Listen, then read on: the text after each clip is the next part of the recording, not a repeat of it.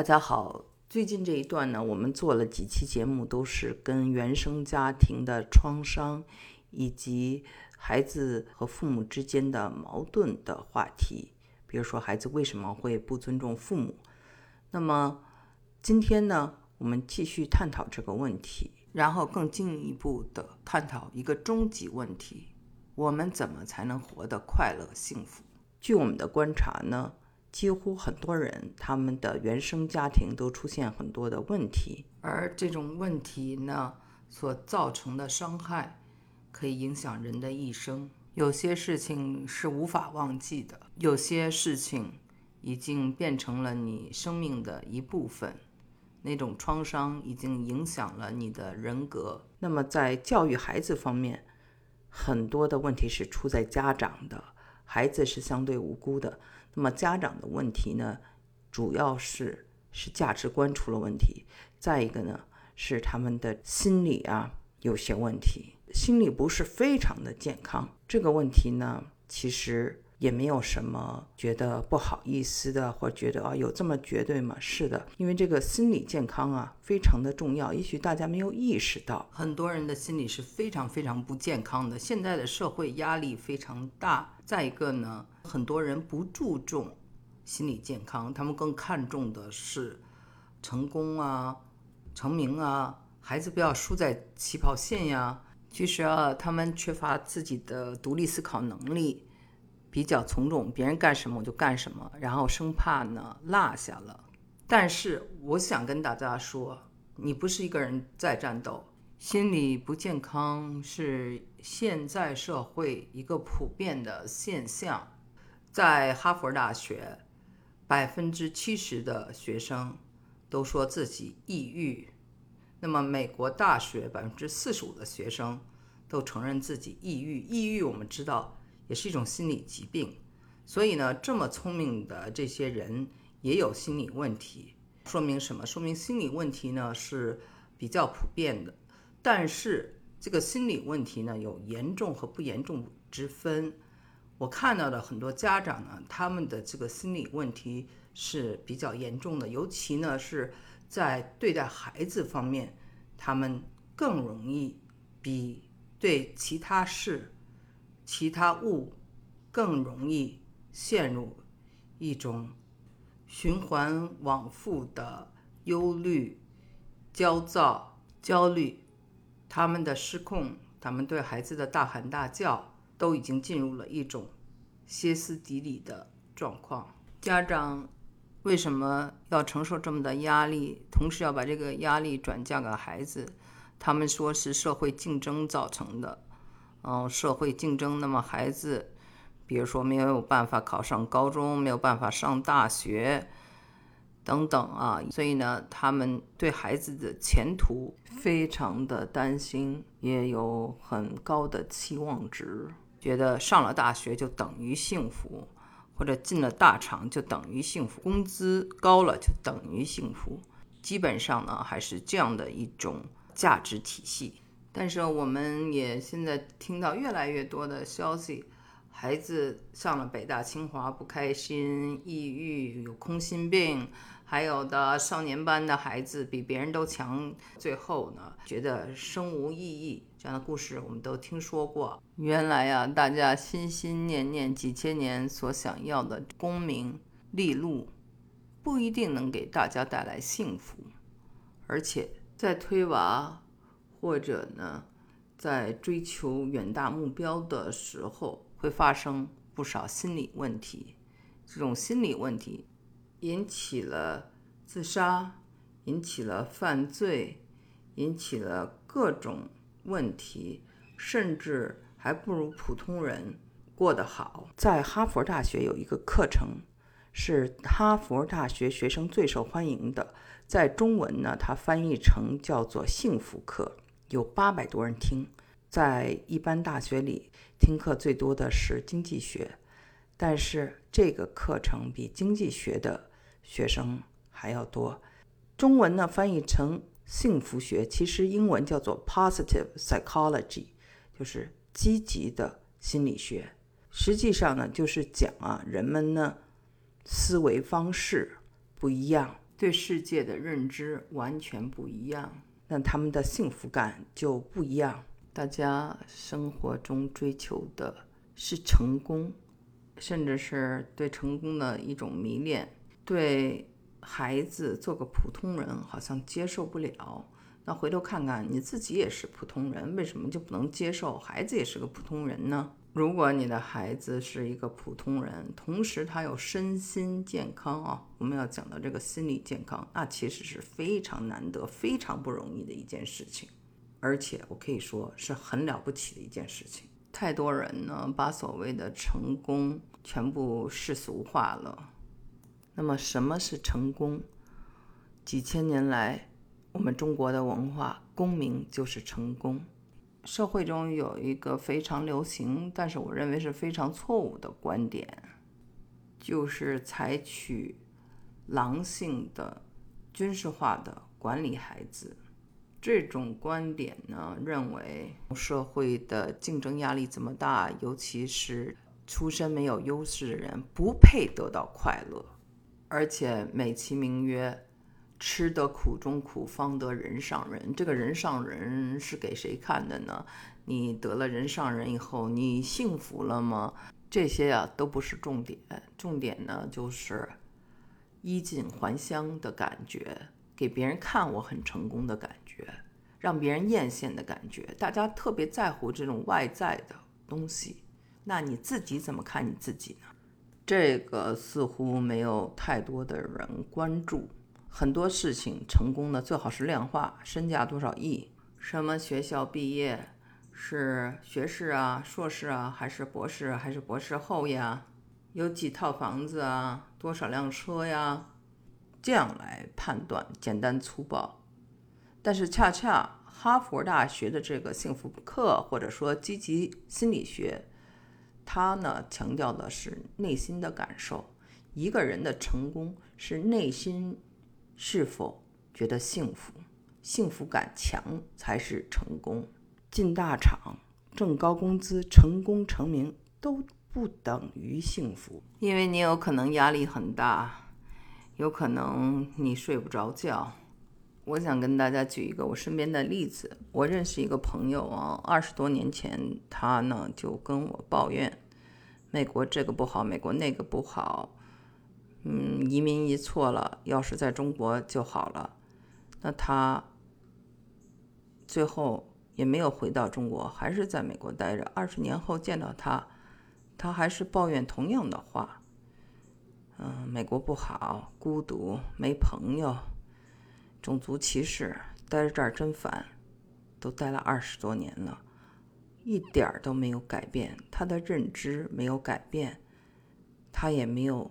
去改变一下自己的生活，比如回到国内去，没有啊？他认为他来美国来错了，但是他真的回国就好了吗？他或者没出国就好了吗？像这样的人呢，他的特点就是他在哪儿都只看不好的地方，这就是他的心理问题。如果他当初没出国，他在他的单位肯定。这个看不顺眼，那个也看不顺眼。他跟他的邻居可能也这个看不顺眼，那不那个看不顺眼。那么他呢，身上呢，就是说看到的都是负面的东西，他记住的也都是不好的东西。同时呢，他又没有一个就是改变，所以呢，这就是他矛盾的地方啊。再一个是，他呢喜欢后悔。天下最没用的就是后悔，啊，后悔来了美国，但是又在美国待了二十多年，所以呢，这个在我看来呢，就是一个没有幸福感的一个失败的案例。别人羡慕他有什么用啊？说羡慕他在美国过好日子，这其实呢，他从来没有过过好日子，美好的东西都被他忽略掉了。这个呢，就是很严重的心理问题了。喜欢比较，喜欢后悔，喜欢埋怨，喜欢看物事物很负面，而且很极端。再一个，得失心太重。我想，那他教育出来的孩子会不会也这么负面呢？刚才我们谈到了很多家长痴迷于这种啊世俗上的成功，其实啊，我们中国文化应该是把儒释道都结合起来。我们当然又要有儒家的进取，同时我们也需要一点这种道教的逍遥，人才能够活得比较心理健康。如果你只是追求世俗上的成功，把一些名利看得很重，说明什么？说明一你比较短视。第二呢，你的价值观出现了严重的问题。我指的你是指很多父母的价值观出现了严重的问题，出现了扭曲。这些父母被生活折腾的疲惫不堪，在养家糊口中遇到了挫折，可能会有很强的挫败感。所以呢，他们希望孩子能够出人头地。再一个呢？因为有了这样的折腾，有了这样的挫败感，有了这样的创伤，他们就忘记了他们的初衷，只觉得马上能够解决眼前这个问题，这个比什么都重要，就眼前这立刻马上的事情，能不能考上这个大学，能不能进这个公司，能不能拿到这个户口，还有就是他们的这种扭曲的想法。啊，我家条件不好，所以孩子不配有快乐教育，孩子也不配学什么自己的爱好，什么东西好找工作、好赚钱就学什么吧。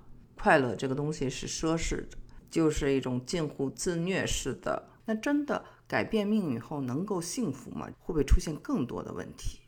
啊，这个他就不考虑了。我有的朋友就跟我说，他当时读书是承载着整个家庭的。家族的命运，他的使命是要改变整个家族的命运。成功就是成名成家，让人瞧得起。回到家乡以后可以衣锦还乡。为什么我们看到非常成功的人，或者有的人生活在富裕家庭，他们并不幸福？有的人吸毒，有的人自杀，这样的事情非常多。那大家说哦，我要像谁谁谁这样有钱就好。但是。就像哈佛这个教授讲的，很多人活得非常的让人艳羡，却不幸福。包括他自己，当时呢，本科、博士都是哈佛大学毕业，他还是棒球队的队长，在各个方面他都非常的顺风顺水，可他自己就不高兴。他自己对自己的那个要求太高了，也背负着很多人的期望值，所以他怎么高兴得起来？这就是为什么他转向学积极心理学的一个动力。同样的，刚才我说的这个朋友，他背负着整个家族的期望值，真的是啊如履薄冰。那我们知道啊，很多的富人，他们也有他们的问题。不是说有了钱，所有的问题都解决了。他们的空虚感、他们的痛苦或者家庭的矛盾，都是真真实实的。我们看了很多的这样的美剧。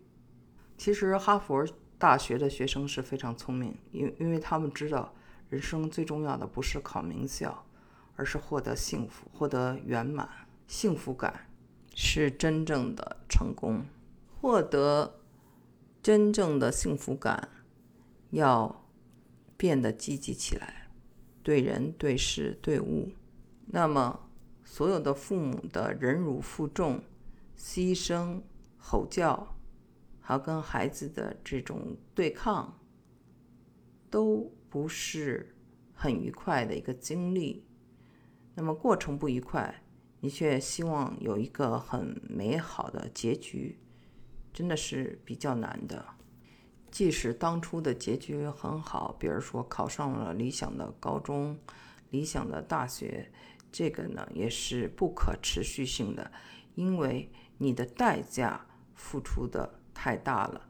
那这个代价是有创伤的，这个创伤呢，最后还是会产生很大的副作用的。所以我思考了很久。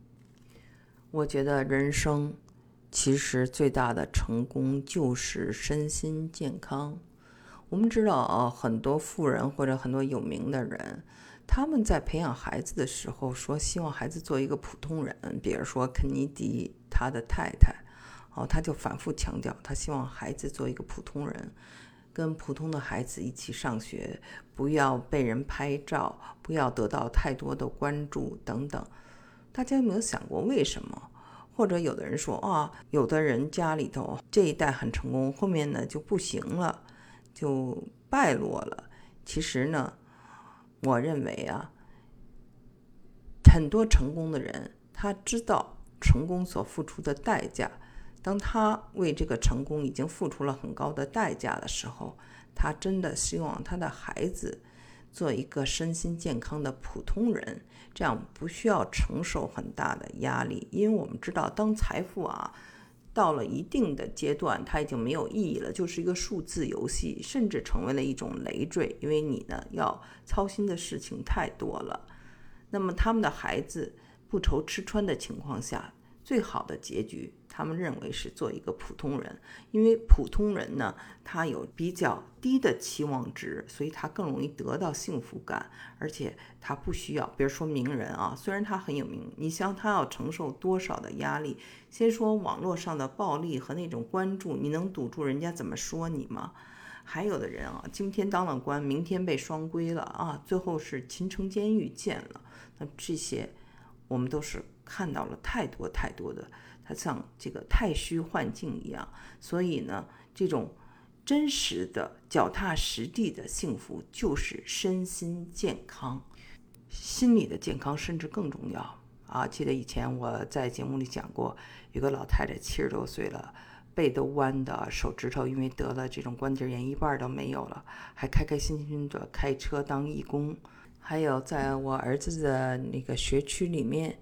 有一位我们见到的义工，他是一位唐氏综合症的患者，但是呢，他很爱帮助别人，做很多的善事。那么大家请来啊，让他讲话，而且有一个学校以他的名字命名。心态好了，我们的潜力才能够真正的被发挥出来。为什么在教育中，很多原生家庭出现这么多的矛盾？为什么很多的家长？陷入了误区呢？其实非常简单，就是他所面对的是他自己的孩子，孩子代表着所有的希望和所有的爱，还有不安全感。父母爱他的孩子，又担心这个担心那个，有很强的不安全感。同时呢，他还有很多的欲望。这个欲望可以说是一种贪婪，这种贪婪呢，他平时可能对外人不会表现出来，但是他对他的孩子一般会寄托着很多的希望，而这样的希望有的时候是不切实际的，有的时候呢就显得是有些贪婪了，但这个就是很难控制，因为。父母跟孩子在一起，其实父母是属于 vulnerable 的，就是说他的情感上是属于比较脆弱的。虽说呢，孩子是比较弱小的一方，但是父母对他们的那种牵挂和对他们的那种期望值，使得父母呢很容易暴露出他们最大的缺点。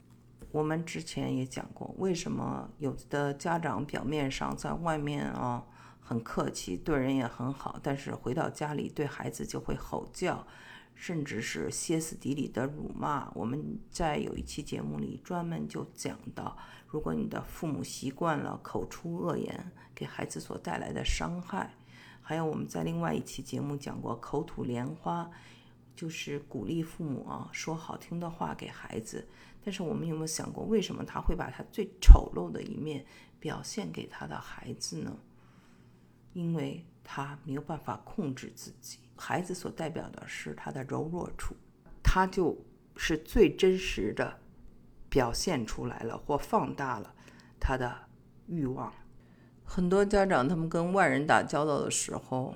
你你听他也挺明白的一个人，可是回到教育孩子，他就不再是那个头头是道的、特别会讲的人了，变得非常的不讲道理、不可理喻。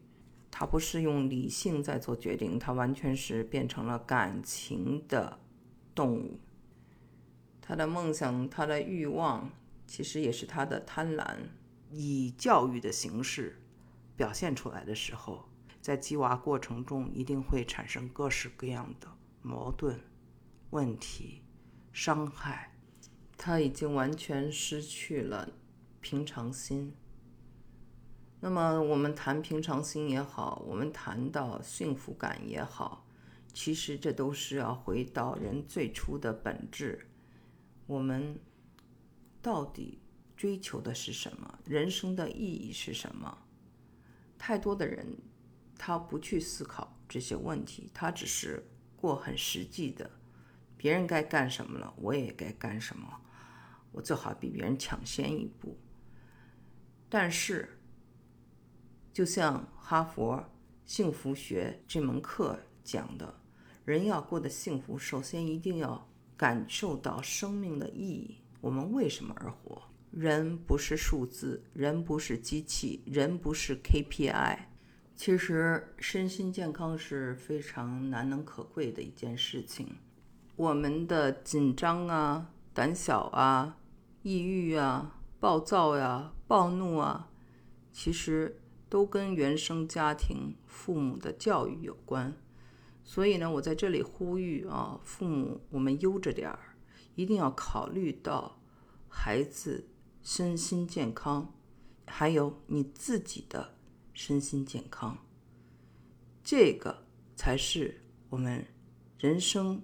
所追求的幸福，有些表面上的成功是给别人看的，所以呢，了解了这个以后，你就会明白，为什么像哈佛大学一个幸福课会是这么受欢迎。人生不忘初心非常重要，因为有的时候经常会本末倒置，捡了芝麻丢西瓜，占了小便宜吃了大亏，聪明一时。糊涂一世。